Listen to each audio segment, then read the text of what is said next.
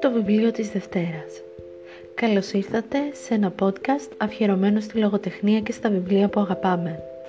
Σήμερα θα σας μιλήσω για την ποιητική συλλογή «Πιστή και ενάρετη νύχτα» της Λουίς Γκλίκ σε μετάφραση του Χάρη Βλαβιανού και της Δήμητρας Κοτούλα.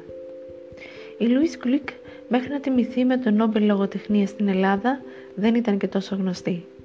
Αυτό όμως δεν πτώσε το αναγνωστικό κοινό και αγόρασε τη συλλογή της μόλις εκδόθηκε στα ελληνικά, ενώ εξαντλήθηκε λίγες ημέρες μετά την κυκλοφορία του.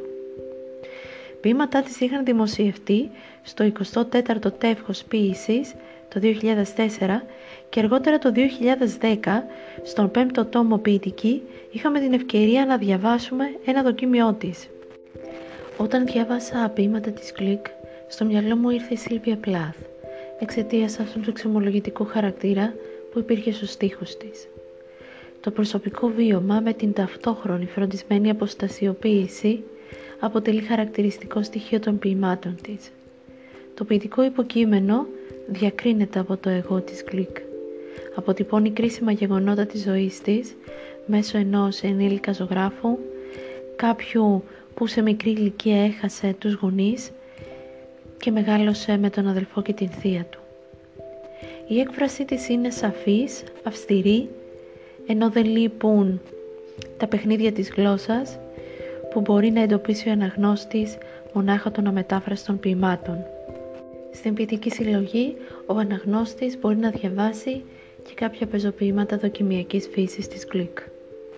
Ένα από τα αγαπημένα μου είναι αυτό που ακολουθεί. Ουτοπία. Όταν τον τρένο σταματήσει, είπε η γυναίκα, θα πρέπει να επιβιβαστείς. «Μα πώς θα ξέρω», ρώτησε το κοριτσάκι, «ότι είναι το σωστό τρένο».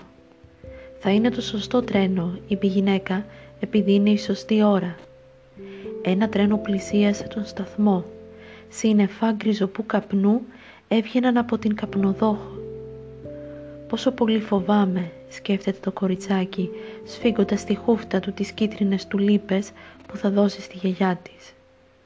Τα μάτια της είναι σφιχτοπλεγμένα σε κοτσίδες για να κρατήσουν στο ταξίδι. Έπειτα, χωρίς να θρώσει λέξη, ανεβαίνει στο τρένο που βγάζει ένα παράξενο ήχο. Όχι σε γλώσσα όπως αυτή που μιλάει, κάτι που περισσότερο μοιάζει με βογγητό ή κλάμα. Και ακολουθεί το ποίημα «Ο μελαγχολικός βοηθός». Είχα έναν βοηθό, αλλά ήταν μελαγχολικός. Τόσο μελαγχολικός που δεν μπορούσε να εκτελέσει τα καθήκοντά του.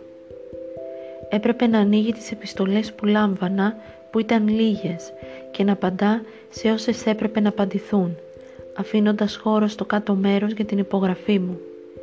Και κάτω από την υπογραφή μου, τα δικά του αρχικά, μια τυπικότητα για την οποία στην αρχή καμάρωνε πολύ.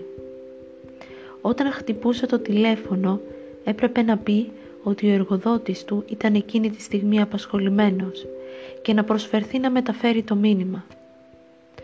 Έπειτα από μερικούς μήνες παρουσιάστηκε μπροστά μου. «Αφεντικό», είπε, έτσι με αποκαλούσε. «Είμαι πια άχρηστος για σένα. Πρέπει να με απολύσεις». Και είδα ότι είχε μαζέψει τα πράγματά του και ήταν έτοιμος να φύγει παρόλο που ήταν νύχτα και χιόνιζε. Τον λυπήθηκε η καρδιά μου. Καλά είπα, αν δεν μπορείς να εκτελέσεις αυτά τα λίγα καθήκοντα, τι μπορείς να κάνεις; Και εκείνος έδειξε τα μάτια του, που ήταν γεμάτα δάκρυα. «Μπορώ να κλάψω», είπε. «Τότε πρέπει να κλάψεις για μένα», του είπα. Όπως ο Χριστός έκλαψε για την ανθρωπότητα. Όμως ήταν διστακτικός. «Η ζωή σου είναι αξιοζήλευτη», είπε. Τι πρέπει να σκέφτομαι όταν κλαίω; Και του μίλησα για την κενότητα των ημερών μου και για τον χρόνο που όλο και λιγόστευε και για το πόσο ασήμαντα ήταν όσα είχα καταφέρει και καθώς του μιλούσα είχα την παράξενη αίσθηση πως ένιωθα για άλλη μια φορά κάτι για έναν άλλον ανθρώπινο πλάσμα. Στεκόταν εντελώς ακίνητος. Είχα ανάψει μια μικρή φωτιά στο τζάκι Θυμάμαι που άκουγα τους χαρούμενους ψήθυρους από τα κούτσουρα που έσβηναν. «Αφετικό», είπε, «έδωσες νόημα στο βάσανό μου». Ήταν μια περίεργη στιγμή. Η όλη συνομιλία έμοιαζε απόλυτα ανηλικρινής, αλλά και βαθιά αληθινή. Λες και λέξεις όπως κοινότητα και σημαντότητα ξυπνούσαν μέσα μου ένα αίσθημα που θυμόμουν και που τώρα συνδεόταν με αυτή την περίσταση και αυτόν τον άνθρωπο. Το πρόσωπό του ακτινοβολούσε. Τα δάκρυά του έλαμπαν, κόκκινα και χρυσά στο φως της φωτιάς.